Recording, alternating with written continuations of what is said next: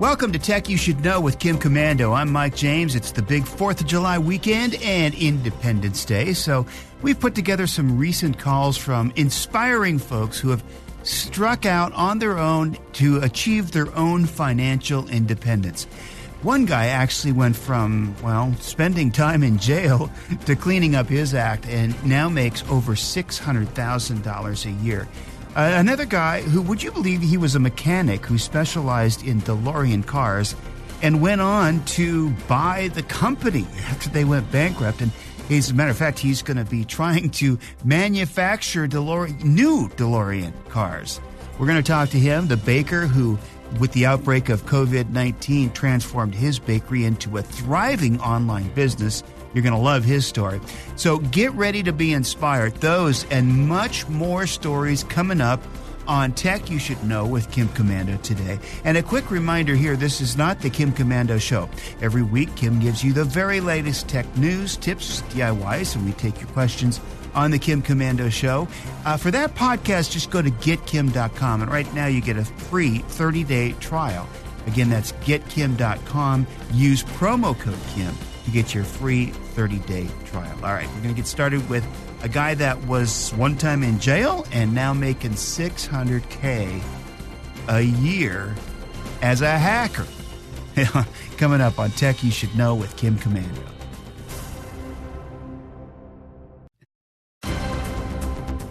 When someone says the word hacker, what comes to mind? Someone hunched over a keyboard, right? Wearing a hoodie, trying to break into a corporation's network or some secret government system. And joining us is a real honest to goodness hacker. He was only 19 when he was first arrested back in 2002, and some 30 FBI agents came knocking at his front door. In 2005, he was convicted of breaking into U.S. government and military computers and sentenced to two and a half years in prison. He was involved with the World of Hell, a hacking group that scoured the web for websites with poor internet security.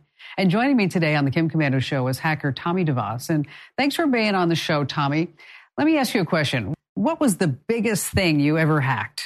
I guess it would be different uh, government agencies, uh, the Jet Propulsion Laboratories at NASA, uh, the U.S. court systems, uh, various state government websites. I had a goal back in 2001 to break into at least one website for every state in the U.S broke into corporations like Microsoft, Hotmail, MSN, IBM, uh, P Pfizer, the pharmaceutical company, Rolex, tons of them.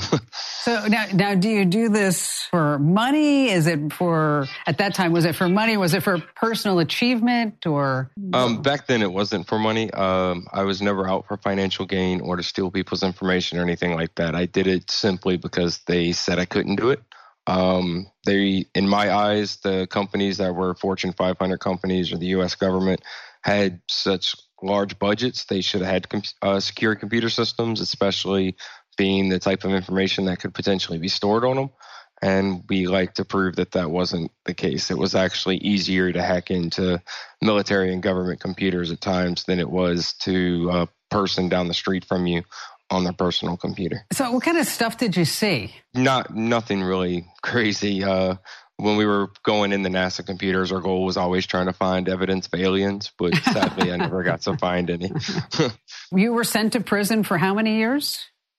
I did 27 months the first time, and then when I came home, I had I was banned from computers for a while, and I violated my probation in 2007 because I had a computer in my house. So they sent me back to prison for another year. And then I violated again in October of 2009 for having a computer in my house, and they sent me back for 14 months. Oh man. Okay. And now I see one around your shoulder, so I guess it's okay now. Yes, man. They released the uh, they released my ban from computers on November 3rd, 2010, and since then I've legally been allowed to use computers again prior to that, I wasn't allowed to use computers, cell phones, gaming systems, uh, basically anything that could communicate with people over a network. So, the average person sitting at home, how vulnerable are they? It all depends on how they use the internet and everything. I mean, the general people don't really have a whole lot to worry about because it's not like you're going to be specifically targeted because of who you are uh, for the average person. Now, you will be vulnerable to people attempting to send you phishing emails and stuff like that to try to compromise your banking information so that they can then try and steal your identity to open up credit in your name to get the money or empty your bank accounts or something like that. Um, different organizations like Target getting hacked at, during the Black Friday a couple years ago. That's you're going to be a target to things like that, but they're not targeting you directly. They're looking to target as many people as they can when it comes to major retailers and stuff like that getting hacked, you should always remember that everybody in the world knows how important Black Friday is and how much money gets spent for Christmas shopping and everything like that.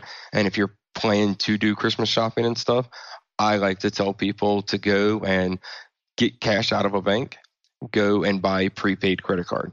So that way, if you're going to use it for the Cyber Monday deals online or even in the big retail stores, that you're you've got that card and the only purpose it's serving is to go through and buy your christmas presents. And once you spent what you were going to spend you don't need the card anymore. You can get rid of it. So that way if it get gets compromised from that merchant they're not going to get anything from you because it's not tied to any real account. Yeah that's actually good advice but another benefit is it keeps you on budget. So yeah. So now you have a white hat on right? You're a white hat hacker. Uh, yeah, and, and I understand that you're making over a half a million dollars a year. Tell us more about that. That's actually on the low side, I think. Um, my goal for 2019 was to hit a million dollars just on the HackerOne platform alone, and I think at this point I'm I've still got a shot to hit it. I think I'm about 200 to 250 thousand dollars short. Tell us about um, the event. What happens? Um, for this particular event, Hacker One likes to do what they call live hacking events, and it's uh, generally they do about one a month in a different city around the world, where they'll invite anywhere from 30 hackers up to 100 or so, and they'll fly them to a location, put us in hotel rooms. Then the next day, we'll actually go to wherever the venue is, and they'll introduce us to one of their clients that wants us to hack them that day. We'll spend about uh, seven to eight hours of actually hacking them. Then they'll close down where we can't submit reports anymore. And they'll go through the reports that had been submitted. They'll pick uh, winners of various different bugs. I mean, not bugs, but uh, various different awards that they'll give out. Like um, the top award that you can get at any of these events is the MVH, the most valuable hacker. And uh, you get a really cool belt that looks like a WWE championship belt if you win this. Um, and then we'll have a little party afterwards, and then relax the next day and go home. So the most valuable hacker, he he or she probably had to find something pretty major, right? Most of the time, yes. Um, they don't generally base it on how many bugs you found or how much money you made. It's kind of like a uh, uh, a total of how impactful your bugs were, meaning how serious they were, and then um, how helpful you might have been working with other people while you were there and stuff like that. So it's kind of like a uh, an award to combine both your attitude and the help helpfulness you are with others, as well as your findings for that particular event. What does your family think of your profession now that you're, you know, on the white hat side?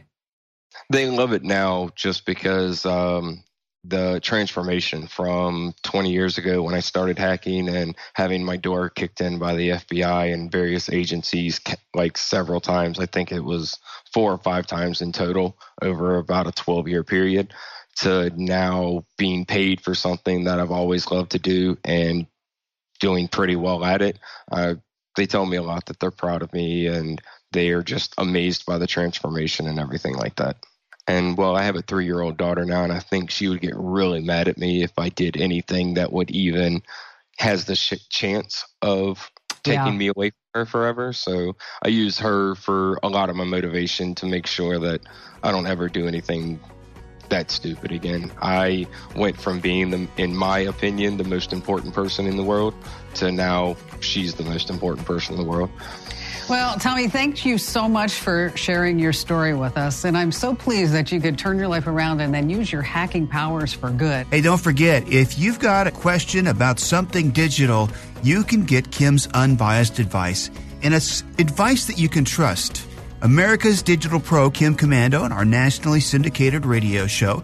You just go to komando.com and in the upper right hand corner, click on the Be a Caller button. We're going to ask you your name And for a couple of details about your question, we'll set up a time where you can be on the show, ask your question on the show.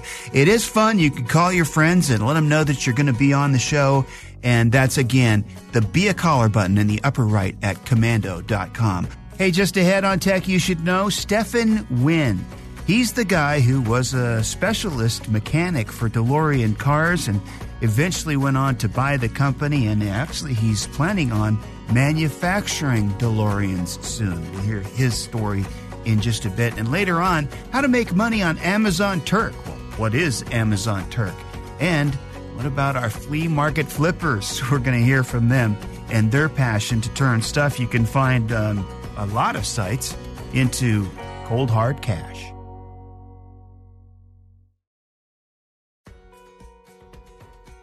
The Back to the Future movie trilogy helped establish the DMC DeLorean as an 80s icon. And our next guest is one of the only people in the country who still repairs and maintains DeLoreans.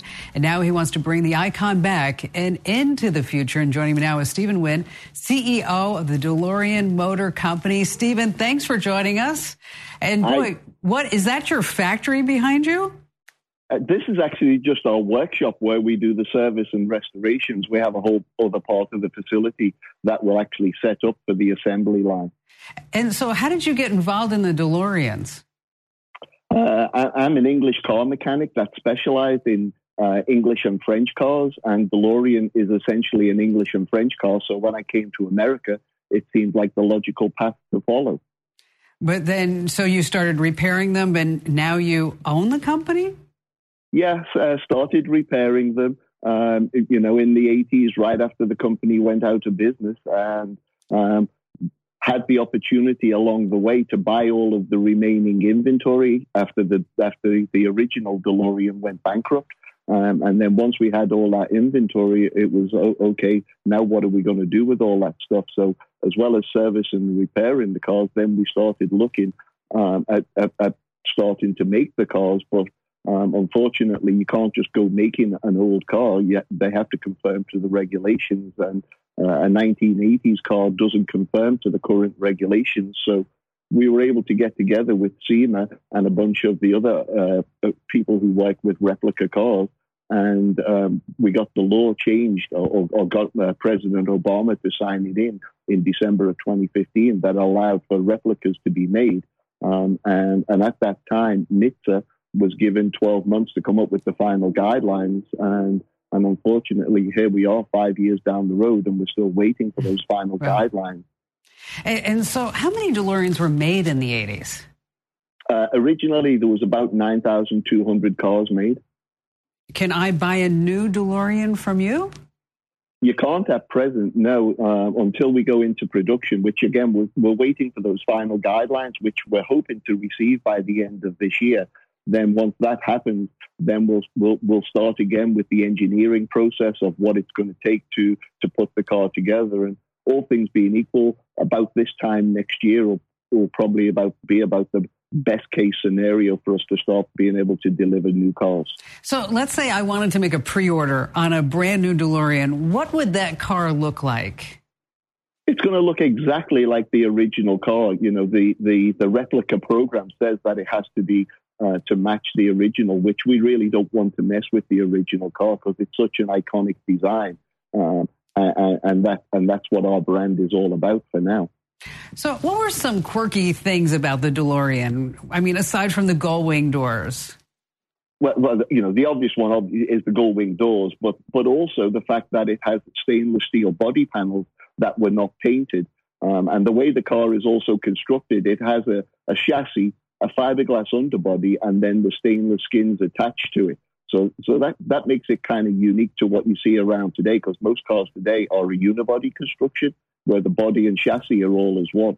Does that make the car heavy? How much does the car weigh? No, no they weigh about 2,800 pounds, which by today's standards is actually quite light. That's, and, and what you asked there is a very common perception that people have. They think that, you know, that it's, you know, it's 100% stainless, so it's going to be super heavy. But because it's got a fiberglass underbody, that actually helps reduce the weight. And so, what about the cassette player? Yes, yes, yes. So the original specification was an AM/FM cassette with four speakers unfortunately, that's not going to make it with the next go around. You're going to have to have like Android Play or Apple CarPlay, right? Uh, oh yeah, obviously our customer base or our, our customer base is is, is very uh, tech savvy, so we would have to be up to date with all of the current trends as far as in car entertainment and and features inside the car for sure. So when you're driving around Houston in a DeLorean, do you get a lot of looks? Oh, you cannot believe it! It's insane, and it's been this way for you know I've been driving DeLoreans now for 38 years and uh, it, it, it, it, I'd say the car is more recognizable today than what it was when it was new. So, when we look at the iconic version of the DeLorean, what can you add to it as a replica? Exterior wise, we're pretty well locked in. Um, it, will have some things like the wheels will be larger because we need to put bigger brakes on the car, and that's going to be a mechanical improvement. But but the outside of the car, I'm very very happy with it, and and, and it's so instantly iconically recognizable that um, I don't really want to change it. Plus the fact that um, you know I'm sitting on all of this inventory of body panels that we have to make the car. So it, at this stage, it doesn't pay to tool up to make a different car when we have this inventory that we can use for the for the assembly. Well, you know, I think it was in 2019. I was at the Barrett Jackson car auction in Scottsdale, Arizona, and I saw a DeLorean go over the block. Uh, two owners. I think it had 5,700 miles, and it sold for roughly $38,000 US dollars. How does that compare to, say, a year from now when you're going to be selling a DeLorean? Probably that car that you seen a couple of years ago today is is probably a fifty to sixty thousand dollar car. Wow! And and you know, DeLoreans are just going up in value, which is great. You know, it's it, it's really it, it, really helps the brand. Um, but but with the new car, we haven't quite finished the bill of materials, so we don't really have an idea of what it's going to be. But it's going to be, you know, probably in the mid to low 150s just just because that's what it takes to put a car together these days. Now, one last question. Will it have any flux capacitors? No, no, no, no. We'll leave all the movie prop stuff for the movies and, and we'll keep this as the real deal. That's good. Hey, Stephen, thanks so much for joining us. It's been a real pleasure having you here on the Kim Komando Show. You know, we're looking forward to taking our own time machine for a spin when production is finally finished.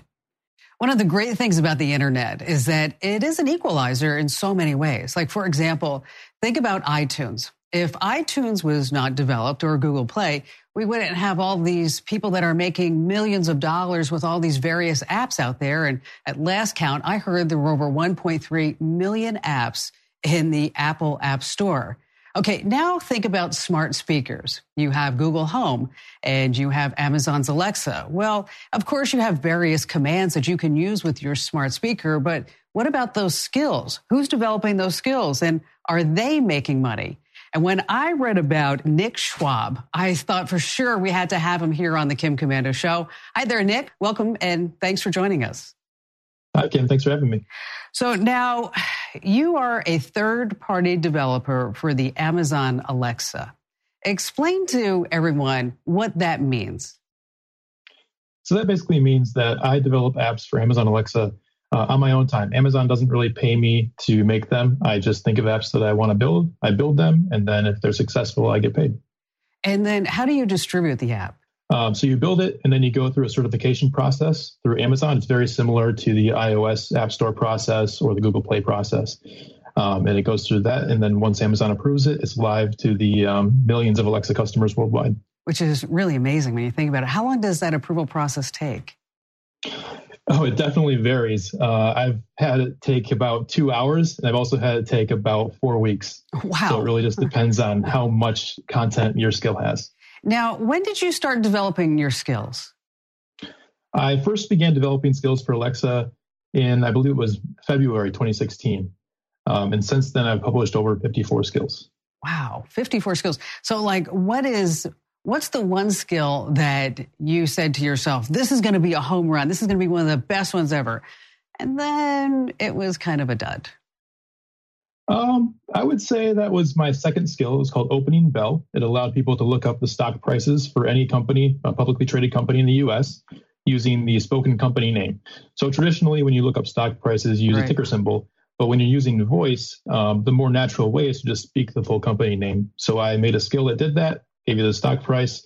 Uh, then, of course, a few months later, Amazon made a, a native feature, which is one of those things where I you would have thought it would have been a native native feature already. Um, to so begin was, with, I was right. happy to see them bring it in. Let's take it to the other extreme. What's your most successful skill for Alexa? My most successful is thunderstorm sounds. It gets about 100,000 people every day. Wow, you're kidding. A yeah, hundred, a hundred thousand people every single day. And what exactly does it do? It just plays the sound of a thunderstorm. Uh, it's a one-hour track, and you can loop it so it'll play nonstop until you say stop. And did you record the thunderstorm? that one in particular, no, uh, but I do record some of my own sounds. And so, how many developers are now doing Alexa skills? I don't think there's an official number, but I would say it's definitely the tens of thousands for sure. Is there a particular secret to building a successful skill, do you think, that you could pass along? Yeah, I think to build a successful skill, um, you really just need to keep the experience simple. Um, make sure you have high quality content and that people can access it in a very quick way.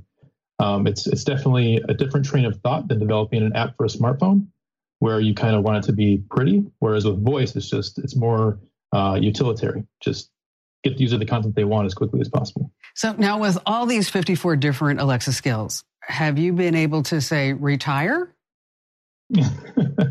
Maybe not retire, but it's uh, it's definitely been a bit of financial help. I've been able to do some fun things. So, like, name one thing that you've been able to do because of these the skills getting out there. Uh, I was able to buy my dream car, uh, Tesla Model Three, in red, of course. Oh, awesome! That's amazing. So, what do you think the next wave will be for smart speakers? Oh boy, um, you know, I think we're still in the early days of smart speakers, and we still haven't seen um, kind of like the angry birds of smart speakers. Um, so I think we're going to see more developers, especially larger businesses, start to develop for these platforms and build some really, really great skills, whether it's games, whether they're uh, utility apps that really take voice to the next level and really entice people to bring these speakers into their homes, into their workplaces, maybe into even their cars. Now, I probably should have asked you this sooner, but do you have a programming background? I do. Yeah, I'm a software engineer by heart. Okay. Uh, I do primarily web, web development. So um, building Alexa skills kind of came naturally to me. Well, I will tell you that I'm sure you've seen the blueprint page, right? For Absolutely. Alexa. And folks, if you haven't seen that, that's really amazing. That's where you can create your own Amazon Alexa skills. It's not quite as sophisticated as the stuff that you're doing, Nick. And thank you for joining us because developing uh, skills now for the, your smart speakers, I really think it's a, it's going to be an up and coming profession. That if you have any type of coding background, any type of uh, background in engineering, it's really something that you ought to take a look at. We've got links to that and a whole bunch more Alexa skills and commands, as well as Nick's skills that you can check out for free over on our website. The official homepage of the Kim Komando Show is, of course, komando.com. If you love the digital lifestyle and love keeping up with all the breaking tech news and security alerts and data breaches so you can tell your friends and family kind of what's going on and what to watch out for, we've got you covered with the Komando newsletters. They keep you right up to date, and you can get yours at komando.com, which is K O M A N D O. And on the top, click on the Get the Newsletter button and it's a double opt in. So we'll send you an email to make sure that you want the newsletters, and then you got them. We've got also specialty newsletters about Apple and Android. Many, many others, including The Current, which is just what it says. It keeps you up to date on what's going on, and there is no advertising in The Current. It is read it just as you get it. Try it out and see if you like it. We believe you will. It's at komando.com, K O M A N D O, and thank you. Up next on Tech You Should Know with Kim Komando, we're going to hear from a guy in LA that has his own bakery. And after the COVID thing broke out, he actually went to all online business and he's actually thriving online. And then we're going to hear from the flea market flippers who turn ordinary things that you can buy at garage sales and estate sales and online at Craigslist, whatever. They turn those into cold hard cash. We'll hear how they do it coming up on Komando Tech You Should Know.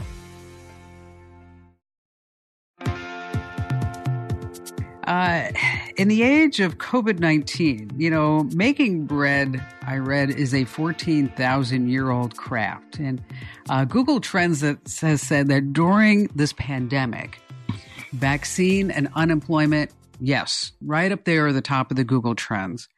But the number of people who are searching bread hit an all time high. Okay. And if you think about it, well, why is that? Well, you know, it takes a lot of time and effort and energy, and you got to sit there to make the bread. And so, you know, now that you're home, you got a way to do all that. Well, Aaron Caddel was forced to close both his San Francisco and LA locations. He has this really popular bakery called Mr. Holmes Bakehouse. And in a span of 72 hours, Okay, all 60 of his wholesale customers, you know, this is a small business, all 60 of his wholesale customers, an estimated $3 million worth of business, poof, gone. But what I love about Aaron's story that I read is that Aaron is smart. He's like, okay, so what else can I do with my business? So he pivoted his business. He moved very quickly and now he's aiming to make a $100,000 a day. Hi there, Aaron. Thanks for joining us. Hey, Kim. How are you? Good. So tell us how you changed your business. Yeah, it's, uh, I don't know, it's all happened so quick. I don't know if it's been a year or if it's been only a month, but. Uh, it we, feels like a year, doesn't it?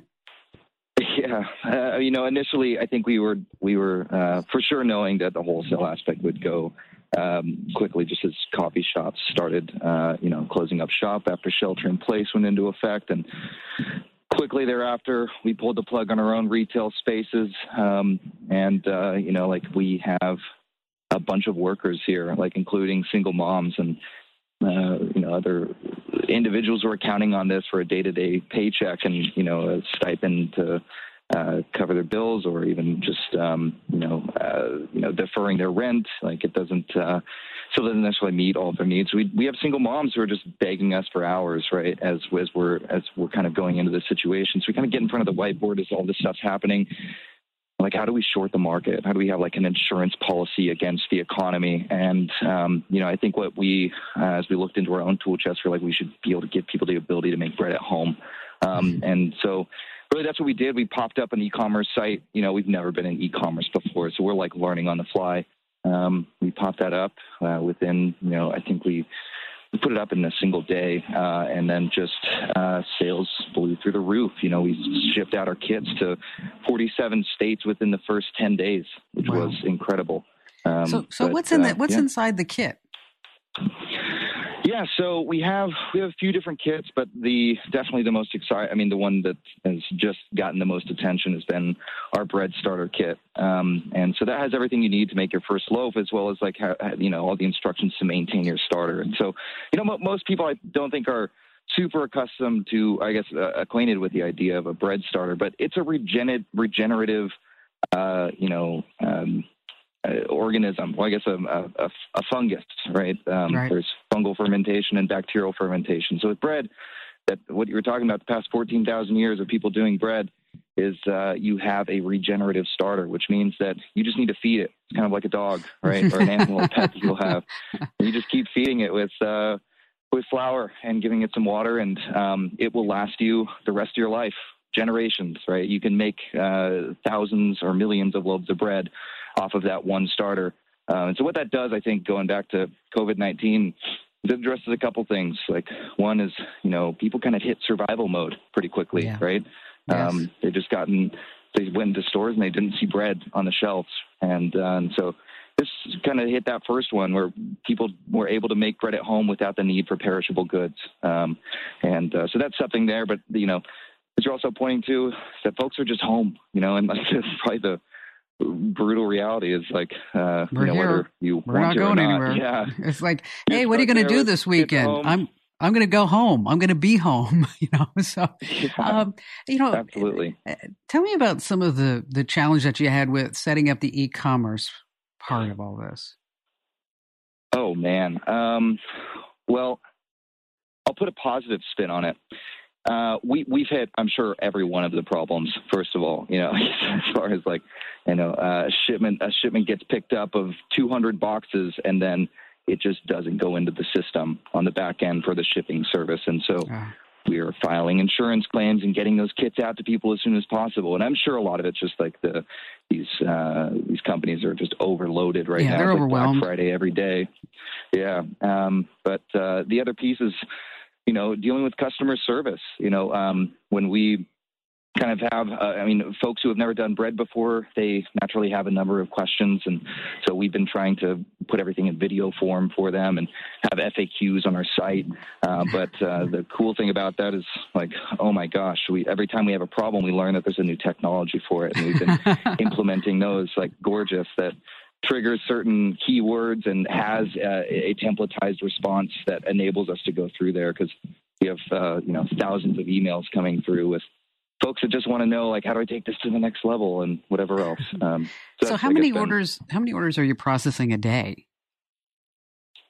Um, that is that's a tricky question, and probably the most frustrating part so far about getting into e-commerce is you know, we will have a uh, over the weekend like a twenty thousand dollar day, and then the next day will be a six thousand dollar day. Uh, and so we don't. Uh, it's hard to plan around that, right? Like, do do we? You know, uh, it's it's been great that we've been able to keep so much of our staff here. But as we've brought people back on, uh, you know, as demand kind of fluctuates, um, you know, to maintain our revenue numbers as where they were before uh, with this new platform, like it's just you know it's, it's difficult to drive that consistency. And so hopefully we we do that through getting on shows like this right? Or we can as a small business just uh you know keep driving the word and you know homogenize some of those sales. Which is amazing aaron that's and i after i read your story i was like you know what? Here's a guy who has figured it out. I mean you've got it going on and i'm so proud of you. I'm so happy that you've done all this. As U.S. unemployment claims soar over 40 million, a lot of people are struggling and just trying to make ends meet. But at the same time, it's amazing. Online shopping and services like Instacart, they're just surging because let's just face it, people are still afraid to go out to the stores because of COVID 19.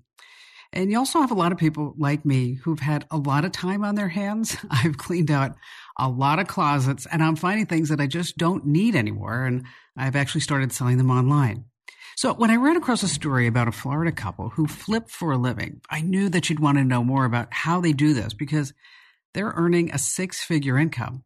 Rob and Melissa Stephenson are the brains and muscle behind the popular blog and website Flea Market Flipper.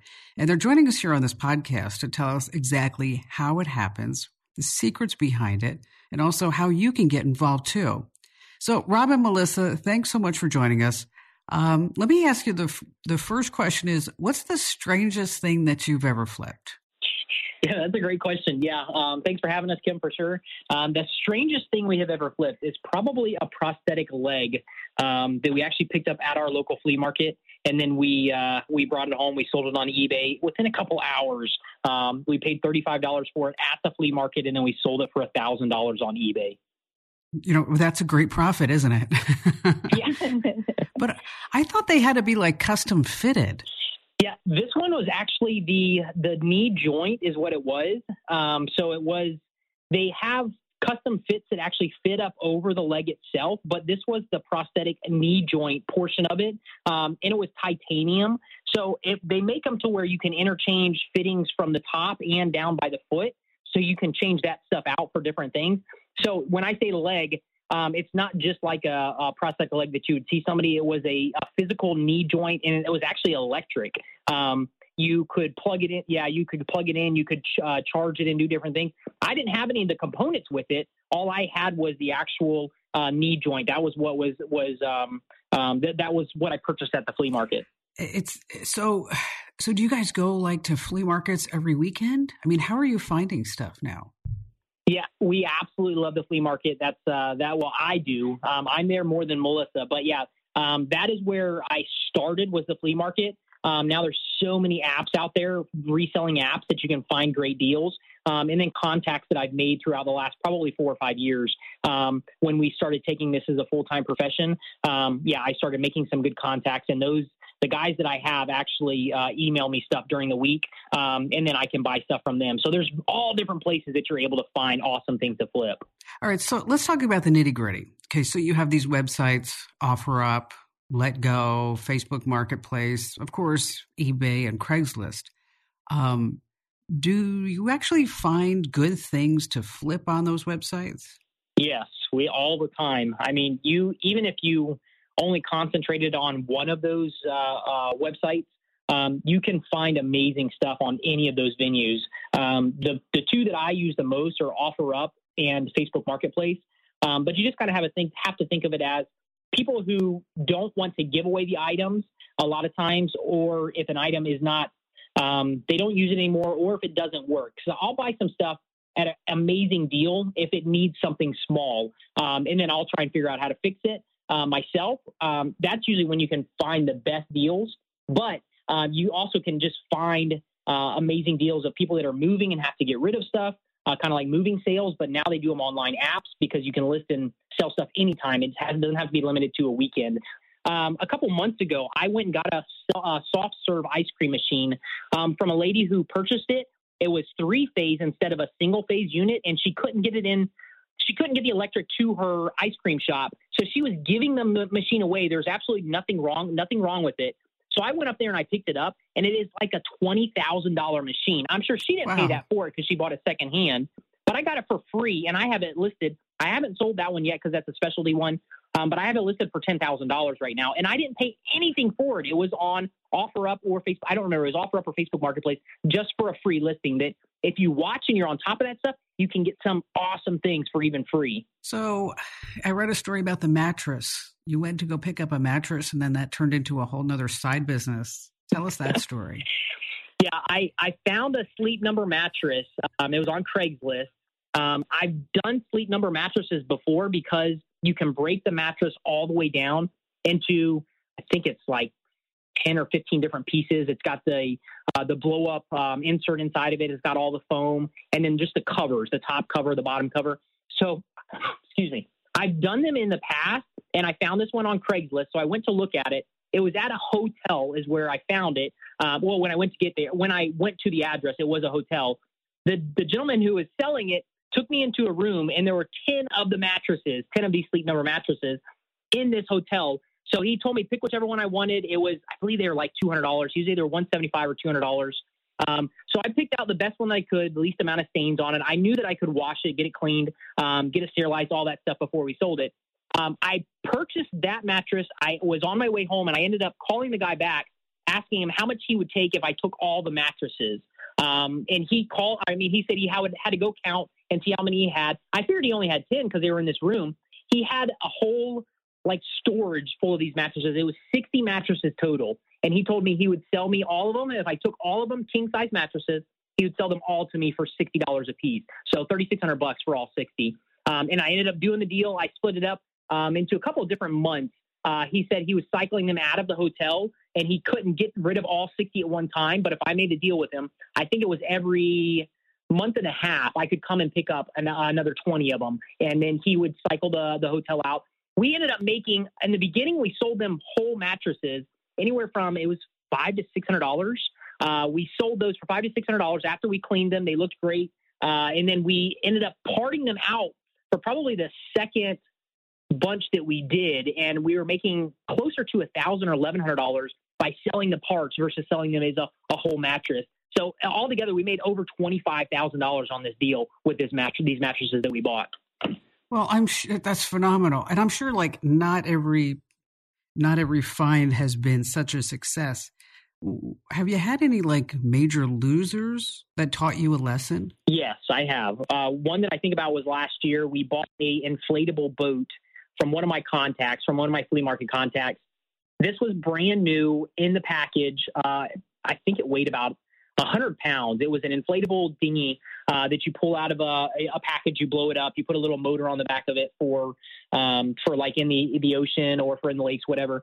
It was brand new, still in the package, never opened up. I bought it uh, pretty much sight unseen. I didn't want to pull it out and do anything with it. I bought it uh, when I got it back to the house and started pulled it out and take pictures of it. Some of the seams in the inflatable boat, it's a rubber boat, had come unglued uh, and I was pretty much screwed. I just spent, I think I paid. A, do you remember what it was? Uh, 180. 180 dollars is what I spent on it because uh, I did the comps on it, so I checked it before I bought it. Uh, they were they were worth like retail on them was like over twenty five hundred dollars. So I was thinking this was going to be a home run. Then when I got into the house to take pictures, the the uh, seams were coming un, unglued, and I didn't know how to fix that. So I ended up having to sell it, and I broke even on that. I think I ended up selling it for 100, 180 or 200 dollars, but I sold it as is to somebody who knew how to repair it. So, and that's happened a number of times where not everything is a home run. It just kind of uh, tells you in the future, told me in the future, I need to take a little bit more time when I'm buying something instead of only doing the research of where the retail is, what the comps are for it. Uh, do a little bit more research on, I mean, just checking the item over to make sure it's in really good condition or it's in the condition that you're assuming it is before you actually buy it. You know, that's all great advice. Now, with everybody home because of the pandemic, has it changed your business? Have you had to pivot any? Our business actually has uh, grown during the pandemic because more people were at home shopping online. So we actually had um, higher sales during the whole quarantine. Um, even that first week, like exercise uh, equipment was hot for sure. It still is, but like there's a, a lot of stuff. People were just shopping from home. Um, and as far as sourcing, I mean, we already have a whole bunch of inventory, so we just were listing it. But um, he was, you were still going out, and, yeah. or he was still going out and finding stuff, but being safe about it and just like on uh, OfferUp and Facebook Marketplace because all the other places were closed. Yeah, um, it but, did. It did affect our sourcing at the flea markets, yeah. our flea markets, thrift stores, all that stuff closed down. But the cool thing about it is people are still trying to liquidate stuff that they had yeah. to create cash. So there were still deals out there that were on all the local apps um, then people were not scared to meet with you. I mean, you would meet up with them somewhere. Uh, they, I mean, you cut contact, you'd wash your hands and that kind of stuff. So we still were finding amazing deals. And I think the first, uh, it was the first four or five days after they quarantine or they, they put the order in that you were not supposed to do anything. We ended up making on sales like over 80, 80, 80 yeah, $8,800, somewhere around there, between eight and $9,000 in sales, which was amazing. I mean, it was a huge pickup because people were at home looking on their phone on eBay, trying to find some cool stuff. Um, and yeah, it was just amazing. It was amazing that our business actually picked up during this time of crisis. You know, I don't know if it's popping up in your part of the country, but in in Phoenix, it seems like every weekend they have these so-called estate sales, where it really looks like they're staging a house to sell furniture or what have you. Do you find anything in those places? Yeah, we don't do a lot of estate sales ourselves. There is an auction in Orlando that deals with um, all the remains of estate sales. They, the, I guess the estate companies, they give it to this auction house and then they auction it off.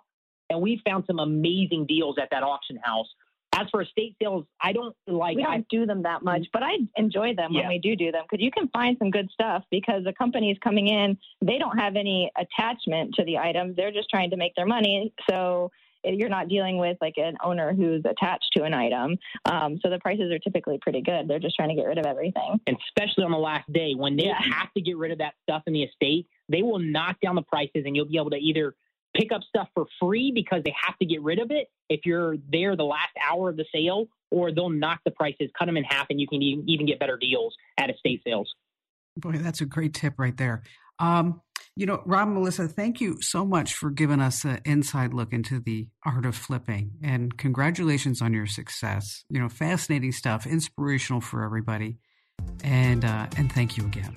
Yeah, thank you, Kim. We totally appreciate having uh, having the opportunity to talk to you and, and give some information to you. We definitely appreciate it. Thank you so much. So, what do you think? Are you ready to start flipping for money? Go ahead and take the next step now. Learn more about how flipping's done. And what I really like is that you can get help along the way from Rob and Melissa. So, I arranged for you to get $100 off their online university. But in order to get this special deal, you have to go to this address. Otherwise, you'll pay more. fleamarketflipper.com slash Kim.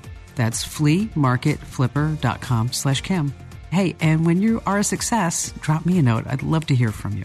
Hey, thank you so much for listening to Tech You Should Know with Kim Komando. I'm Mike James, and we'll see you next time. Don't forget to subscribe so you get these downloaded to your device every week automatically. Tell your friends about us. We appreciate it. And again, we'll see you next time on Tech You Should Know with Kim Komando.